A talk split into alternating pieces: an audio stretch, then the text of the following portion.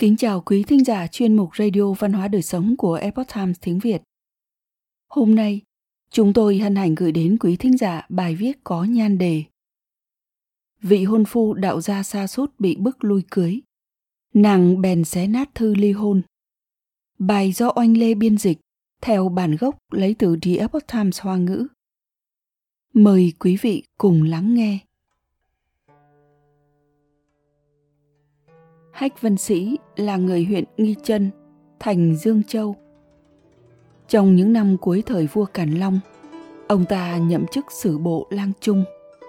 Vào thời điểm đó, đại học sĩ hòa thân chuyên quyền tham ô. Hách Văn Sĩ một mực ra sức tăng bốc su nịnh hòa thân. Bọn họ nhân cơ hội để bạt nhân tài, để dở thủ đoạn. Thông qua sự ra mặt của Hách Vân Sĩ, đối phương sẽ dâng hối lộ vô cùng hậu hĩnh cho hòa thân. Hách Vân Sĩ cũng nhân đó mà chiếm được một chút lợi ích. Gia cảnh nhờ vậy mà dần dần trở nên giàu có. Hách Vân Sĩ có một người con trai, đầu óc khờ khạo ngốc nghếch. Người thiếp của ông ta là Lý Thị, sinh được hai người con gái. Trưởng nữ tên là Ngao Ngọc, thứ nữ là Sồ Ngọc. Ngao Ngọc được gả cho con trai của án sát sự Lưu Văn Ba. Sổ Ngọc đến năm 15 tuổi thì dung mạo xinh đẹp, làn da trắng nõn, nhan sắc khiến hoa nhường nguyệt thẹn. Hách Vân Sĩ rất thương yêu cô con gái nhỏ này của mình, dự định sẽ gả con gái cho một gia đình phú quý. Hách Vân Sĩ có sở trường xem bát tự toán mệnh. Ông có một người bạn thân làm gián quan, tên là Lão Phong Đài. Một ngày nọ, Hách Vân Sĩ khăng khăng muốn Lã Phong Đài nói ra sanh thần bát tự của mình để cho ông ta xem hung cát phúc họa. Lúc này, ông ta xem ra được rằng mệnh của Lã Phong Đài đỉnh sẵn sẽ giàu sang phú quý, có thể làm quan đến nhất phẩm. Con trai của ông ta cũng có thể trở thành quý nhân. Do đó Hách Vân Sĩ liền muốn gặp mặt con trai nhà họ Lã. Người con trai của Lã Phong Đài tên gọi là Lã Xanh, tự là Tấn Trai.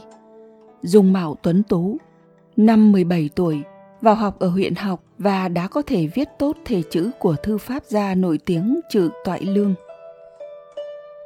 Lã gia cũng muốn cưới được một người con dâu tốt, thế nhưng vẫn chưa tìm được đối tượng thích hợp.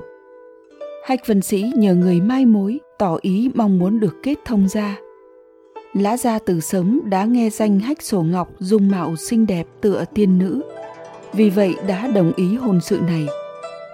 Xính lễ giao xong thì quan hệ giữa hai nhà vô cùng thân thiết.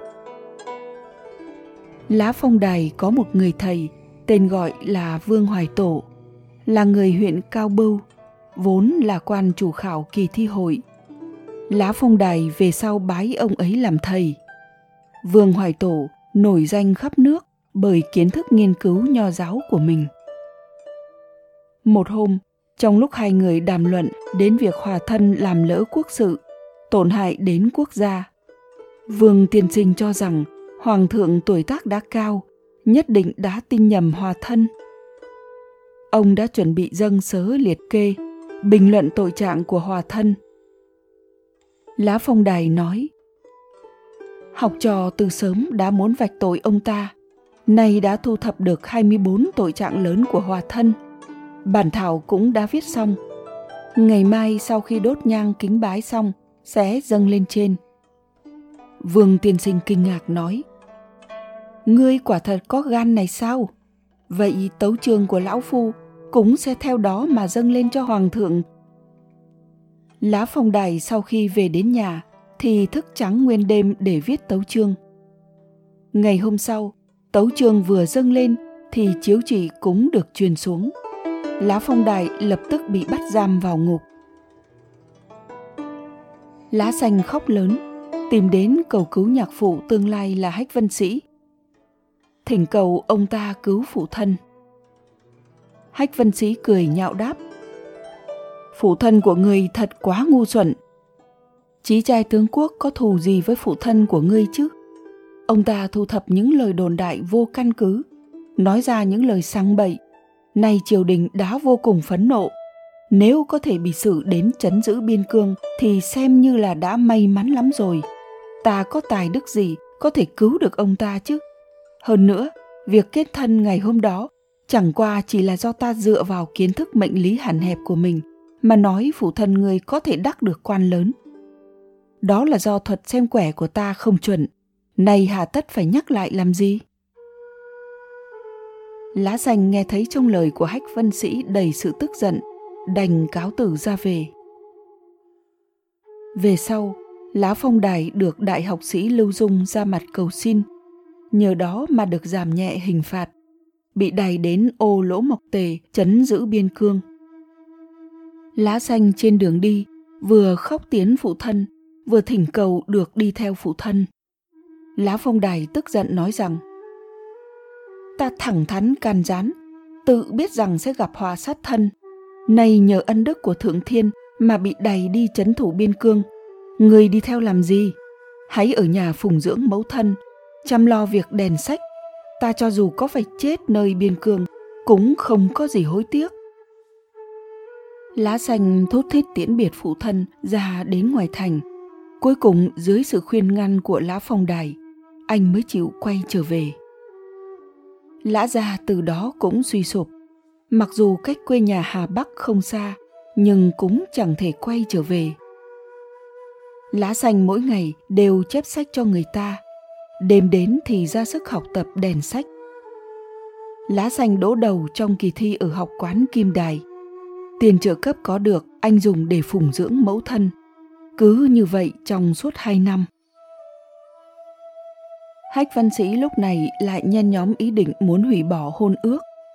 Một hôm, ông ta cho gọi lá xanh đến nhà mình, dùng lời nói ôn hòa an ủi lá xanh rằng, phụ thân ngươi gần đây không có tin tức, nơi biên cương cũng chẳng phải tốt đẹp gì e rằng không thể trở về nữa.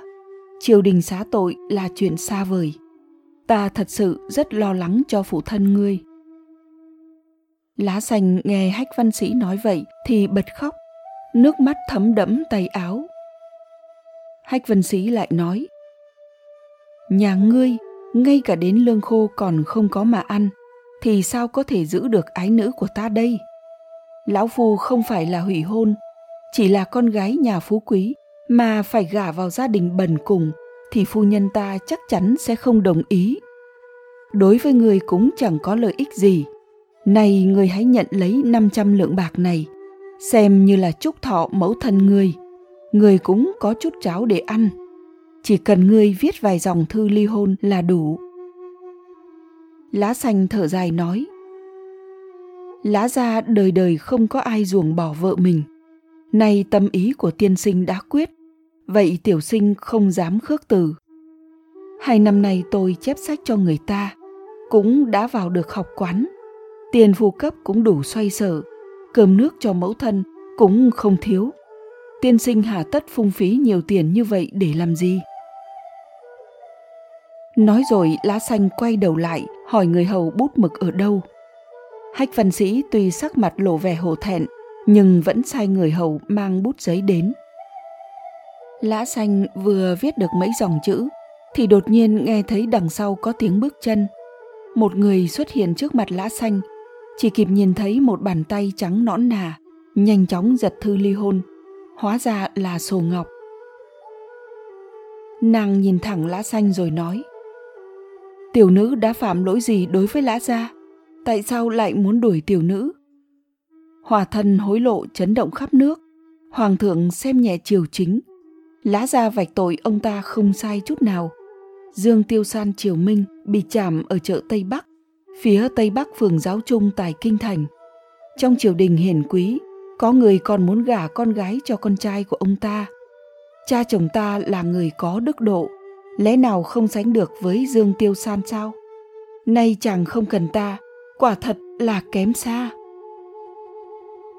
Nói rồi, nàng xé nát thư ly hôn, khóc lóc không ngớt.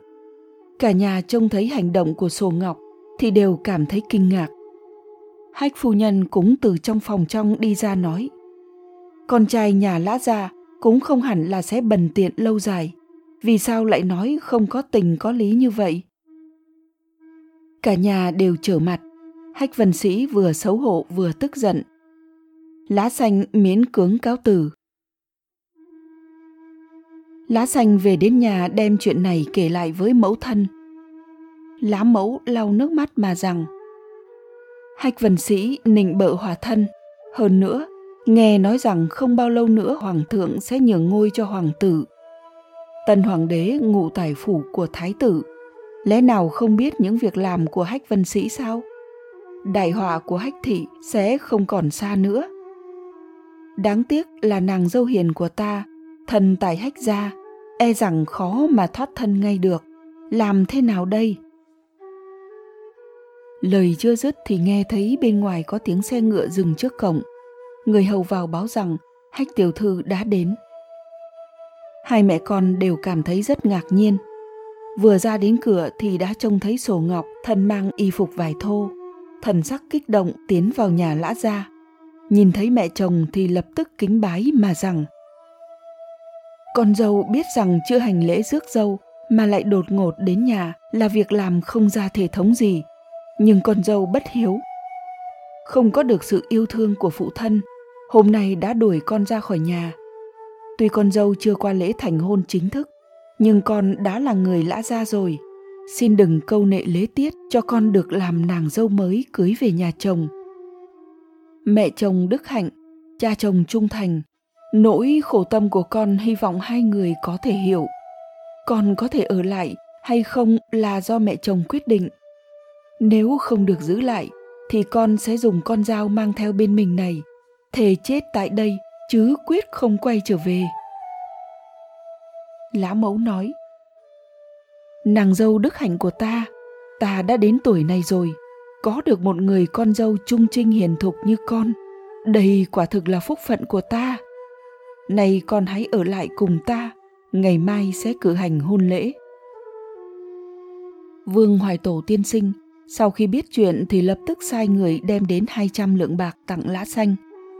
Ngày hôm sau trong lúc cử hành hỷ sự, người thân và quan khách cũng lần lượt đến chúc mừng. Sau hôn lễ ba ngày, Sô Ngọc xuống bếp nấu cháo làm bánh. Nàng làm rất đẹp mắt. Mặc dù lúc ở nhà nàng chưa từng động tay làm bất kể việc bếp núc nào. Lã xanh rất kính phục vị hôn thê siêu phàm thoát tục của mình. Tháng riêng năm Gia Khánh thứ tư, Thái thượng Hoàng Càn Long Đế qua đời. Vương Hoài Tổ dâng tấu vạch tội hòa thân. Gia Khánh Đế lập tức ra chiếu lệnh cách chức hòa thân, giam vào ngục, xử tử hình.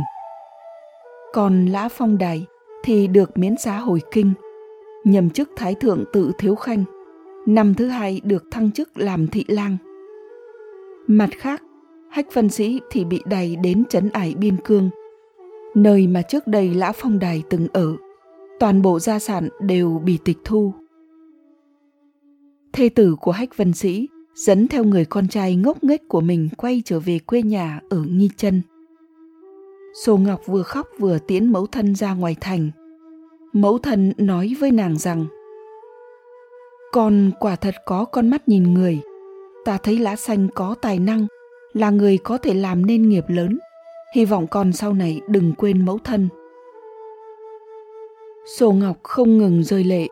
Lúc này có người đến báo tin vui rằng lá xanh đã đỗ hội nguyên, xếp vị trí thứ hai, tiếp sau đó lại được vào hàn lâm viện. Lá phong đài cũng được thăng chức làm thượng thư. Quả nhiên giống như những gì mà hách vân sĩ từng nói trước đây trong lúc dèo quẻ. Câu chuyện kể trên được tham khảo theo nguồn tư liệu tiêu Song vũ thoại. Quý thính giả thân mến, chuyên mục Radio Văn hóa Đời Sống của Epoch Times tiếng Việt đến đây là hết. Để đọc các bài viết khác của chúng tôi, quý vị có thể truy cập vào trang web epochtimesviet.com. Cảm ơn quý vị đã lắng nghe, quan tâm và đăng ký kênh. Xin chào tạm biệt và hẹn gặp lại quý vị trong chương trình lần sau. Kính chúc mọi điều bình an và tốt lành tới quý vị cùng người thân.